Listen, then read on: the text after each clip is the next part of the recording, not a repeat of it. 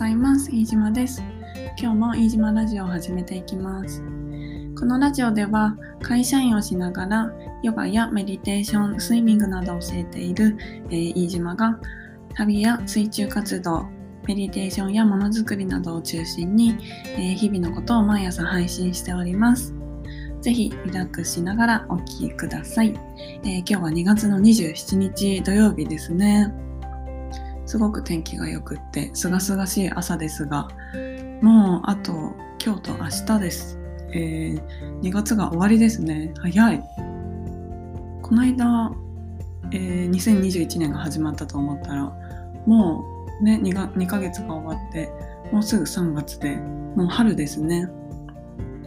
なんか冬がこう長いからすごくなんだろう春が待ち遠しくってで私毎年こう元旦1月1日が、えー、まあ西暦では新しい年なんですけれども春にならないとこう年が明けたっていう感じがしないんですよね。いつもだいたいまあ2月3月ぐらいにようやくあ今年始まったなっていう感じでで確かなんか宇宙の元旦って春分の日なんですよね。3月の20日だっけ？うん。だから私はなんかいつもそのぐらいの時期にあ始まったっていう 感じで、あのー、うん、過ごしてます。であと今日は2月27日今日は、えー、乙女座の満月ですね。17時17分かな、えー、夕方に乙女座の満月になりますね。うん。こういうふうになんか月を眺めるのも好きだし結構、まあ、女性は特にこう月の影響って受けるかなと思ってて、うん、例えばあの満月の時に赤ちゃんがたくさん赤ちゃんがたくさん生まれるっていうとあれですけど生まれやすかったりとかねあとは女性の方だと、えー、毎月生理が、えー、その満月の頃に来るっていう方も多いんじゃないかなと思います。ね、私たちやっぱりこう自然の中で生きてるし、まあ、生物なのでそういう影響は受けるだろうしそれとこうもっとつながって生きていけたらいいなっていうふうに最近は特に思っているところです。はい、では、えー、今日の話なんですけれども、えー、そう何を話そうかなと思ってたんだ。あそうえっ、ー、とそうだその前に話したかったことがあったんだ。そうあの昨日？そう昨日朝、まあ、朝いつも通りこう泳ぎに行ってたんですけどその時に、えー、もうなんかいろいろ考え事をしてたんでしょうね。あの泳ぎ終わってロッカーに戻って行ったら自分のロッカーが全開になってたんですよね。もう荷物丸見えで。で一緒に泳いでた人もそのロッカー見てえどうかしたのかなってなんか、ね、誰かが開けたのかな？どうしたんだろう？ってこう なんかなってて。で私もあれ？って思って。あれ閉めたはずだし鍵もかけたと思ってたのにもう荷物全開ですよね。自分の記憶の中では着替えて荷物しまってで、えー、昨日はあの、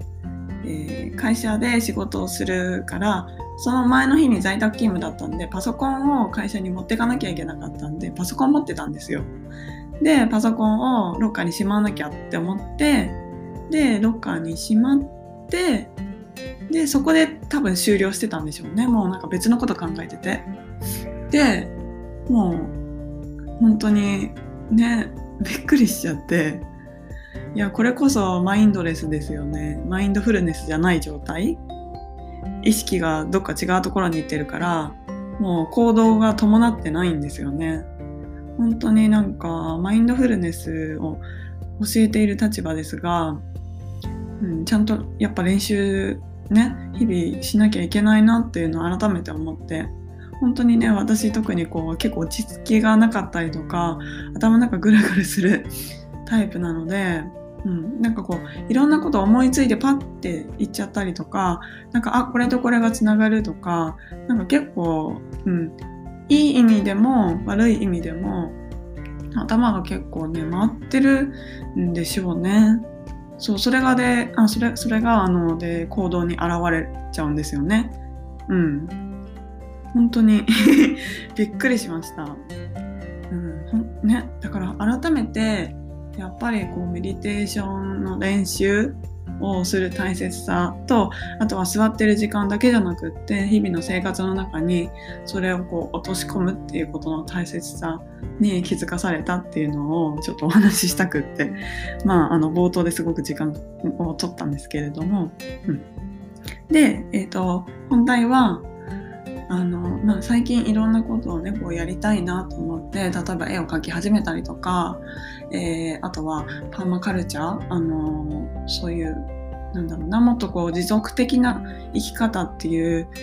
ものにシフトしたいなって前から思っていてでもっとこうアクションを起こしていきたいっていうところでいろいろ調べてたりとかそうするんですけれどもそうなった時になんかこうあやりたいっていうワクワク感とあとなんか実際にこうやっているとあやんなきゃやんなきゃみたいななんかやらなければいけない義務感みたいななんか結構こうそこで、えー、自分が疲れてしまったりっていうのを行ったり来たりしてるんですよね。皆さんはどうですかね？私は結構そういうことが、まあ、あってで、まあ、その度にこうやっぱあ疲れたなって思ったらやあの体がねサインを出してくれると思うのででその時にあ結構こう思考の方に行ってしまったな、うん、なんかこう義務になってるなって思気づいてでちょっとこうゆっくり休んだりとか、まあ、ちょっと落ち着いてメディテーション座ろうとか休憩をしようとか気分転換、まあ、体を動かすとかもっとこう感覚の方に、うん、感情とか感覚の方思考ではなくて感覚の方に戻ってこようっていうのを、えー、よくやってます。まあ行ったり来たりしてるんですよね。具体的に言うと例えばまあ英語英語すごい好きなんです。うん、勉強するのも好きだし、まあ、英語を使って何かをすること旅をすることだったりとか、えー、なんか記事を読んで記事とかまあお勉強いろんな情報を仕入れることができるのでそういうのをやるの好きなんですね。でもなんか英語を勉強しなきゃしなきゃみたいな特に日本にいるとなかなか英語環境って作れないのでなんかこう義務化しちゃう部分があるんですよね。毎日30分英語を勉強するみたいな。でなんかそれができなくとあ私今日できなかったああみたいななんかこう落ち込んでしまうでそれで疲れちゃうみたいなことが結構あって、うん、でそういう時にはあ今日はちょっとお休みしようかなとか例えばまあ英語の音楽を聴こうとかちょっと映画を見て、えー、楽しい風にこう英語を楽しい方法で英語を取り入れようみたいなとか、ま、なるべく触れようとはしていてでまあやり方はいろいろあるので自分がこうすごく気分よくいられる方法とか気分よくいられる状態をで状態であろうっていう風にしてます。うん、昨日もねもうなんか疲れて全然何もやる気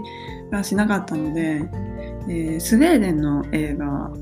あ映画じゃなかったな。テレビドラマだな。スウェーデンのテレビドラマを見ていてでそれをあの英語の吹き替えがあったので英語のサブタイトルと吹き替えで見てたんですね、うん、北欧の街も好きなんでねすごくなんかもう見始めるとね夢中になっちゃいますよねああいうのって。そう。ワンシーズンが8話ぐらいあったのかな。それをちょっとスキップしつつ全部見ちゃったんですけど、うん、こういう気分転換も大事ですよね。でまたなんかこうあ英語やろうってねでこう、うん、ぐっすり寝て朝起きたらスッキリをしててで、うん、疲れも取れてればまたこうポジティブな感じで取り組めるし、うん、そうやってこうやっぱり何かを学ぶとかやっているのって長期戦なので私も英語を勉強し始めてから多分8年ぐらい経つのかな。はい。多分それぐらい経つと思います。本当にずっと継続していて。でうん。で学べば学ぶほどますますこう英語を使いたいとかあ英語の勉強って面白いなっていうふうに思うので今後も続けていこうというふうに思ってます。うん、ただこうお伝えしたようにやっぱり楽しくやりたいし、えー、自分にこう義務化をしたくはないので、そうやってこうなんだろう楽しく自分と相談しながらやっていければいいなっていうふうに思ってます。えー、では今日も最後までお聴きいただきましてありがとうございました。えー、お知らせですが、オンラインで、えー、メディテーションやヨガのレッスンをしてます。来週、え次回は来週の金曜日、3月5日の金曜日の夜にオンラインでメディテーションのレッスンを開催します。えー、プロフィールのリンクから申し込みができますので、よろしければご参加ください。では今日も皆さんにとって良い一日でありますように。えー、飯島でした。バイバーイ。